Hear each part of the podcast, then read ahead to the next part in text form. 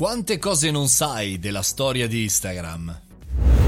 Buongiorno e benvenuti al caffettino, sono Mario Moroni e come ogni giorno alle 7.30 parliamo di social, parliamo di business, parliamo di marketing, ma parliamo anche appunto di social, perché è appena uscito un libro negli Stati Uniti dal titolo No Filter che racconta il dietro le quinte eh, della nascita e l'ascesa di uno dei più popolari, almeno per ora, social network in circolazione.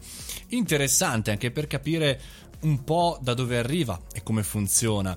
Innanzitutto, diciamo, tra le tante curiosità c'è il fatto che Instagram è sicuramente la macchina per le celebrità, ha creato un sacco di celebrity mai viste, persone sconosciute prima di Instagram. Pensate che più di 200 milioni di utenti di Instagram hanno oltre 50.000 follower, sono tanti insomma, e in qualche maniera possono guadagnarsi qualcosa pubblicando eh, per conto dei marchi, mentre meno dello 0,001% degli utenti Instagram ha più di un milione di follower. Insomma, è un, un, bel numero, un bel dato da prendere in considerazione. Poi tra le tantissime curiosità che ci sono nel libro e che ha riassunto anche Eugenio Spagnuolo su Wired, ci sono anche i filtri.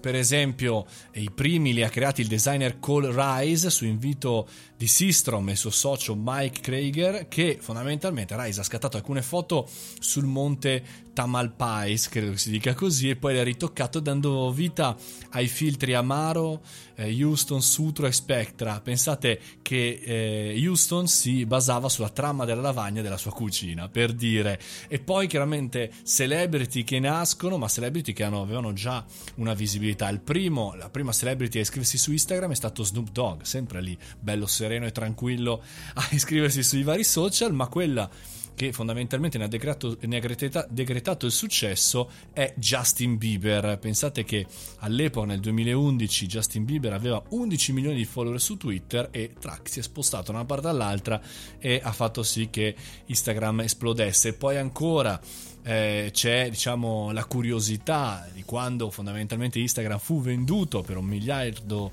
di eh, dollari a Facebook bene in quella trattativa per portare via Instagram a Twitter Zuckerberg eh, che intuì l'affare propose di raddoppiare qualsiasi cifra avesse offerto il concorrente e quindi eh, Twitter. E pensate che chiamò grazie al venture capitalist Joshua Kashner eh, e chiamò Ivanka Trump e guardate com'è il caso della vita perché ogni impiegato della trattativa quindi di Instagram avesse una suite con rifiniture dorate nella Trump International Hotel di Las Vegas. Guardate come cambia il mondo. E chissà come cambierà nei prossimi mesi nei prossimi anni intanto Instagram continua la sua corsa ma intanto andatevi a leggere questo libro No Filters che racconta i dietro le quinte di Instagram la sua ascesa e la sua popolarità, anche perché da bravi start-upper dobbiamo imparare anche tutti questi numeri, questi escamotage, questi magheggi un po' tanto Silicon Valley, ma magari di ispirazione per la nostra giornata e per insomma diventare ricchi e famosi.